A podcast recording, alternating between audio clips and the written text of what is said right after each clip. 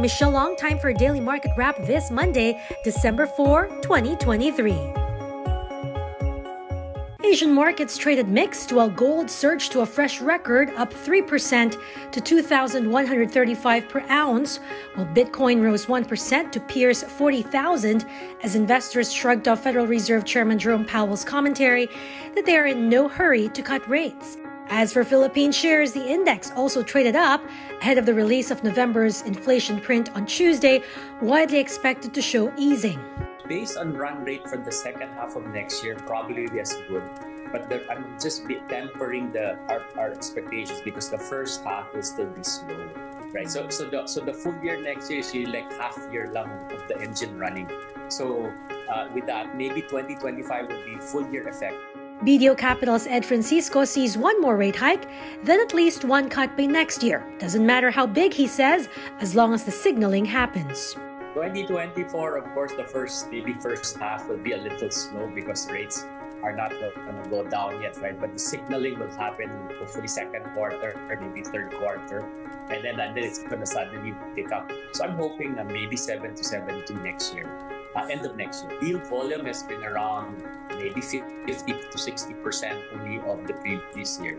Uh, we have to admit that because of the slowdown. Fortunately, uh, I guess last Friday, last Friday, yeah, I was in the PSE for the listing of the San Miguel preferreds. Uh, and at the same time, my other colleagues were in the listing in PDEX for the Filinvest bond. So both very successful, both oversubscribed. We see I, I, I personally am good. BDO is doing maybe two to three IPOs uh, at least, uh, and that will happen.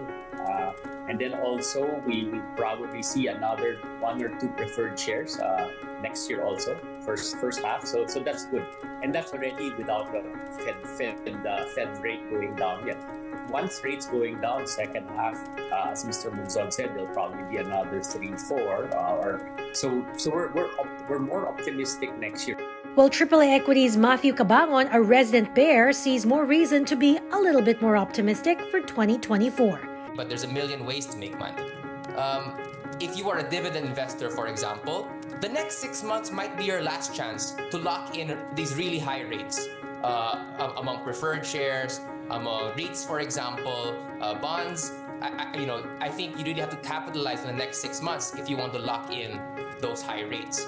But if you are a bit more risk seeking and you want to buy um, common shares, stocks, now's the time to do it because you, you do have maybe three to six months of these depressed valuations before I think the macro factors are are now starting to turn around.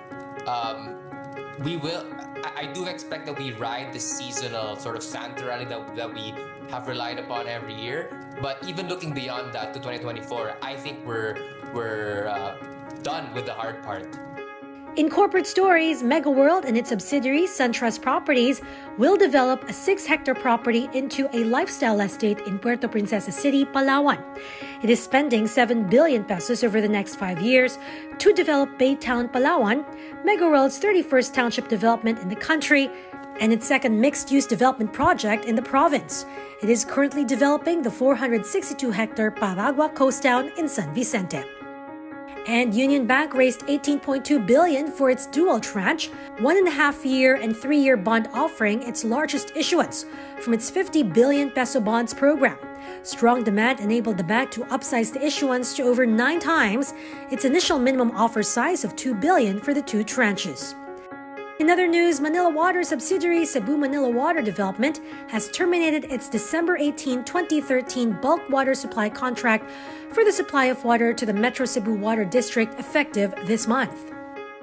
Meanwhile, Double Dragon cashing in on the holiday rush with its Dragon8 Mall in Divisoria, Manila, hitting its highest weekend customer foot traffic of 67,136. It's expected to further increase, even exceed 200,000 next year once the North South Commuter Railway is completed.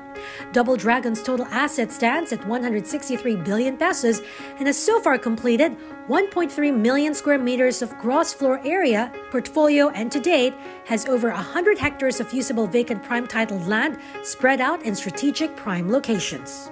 And finally, PDEX boss Antonino Nakpil says November is the second best month in terms of trading for the secondary market, with volumes as high as 698 billion. Although listing volumes were a little muted this year at just 209 billion versus last year's 500 billion. But there is a silver lining.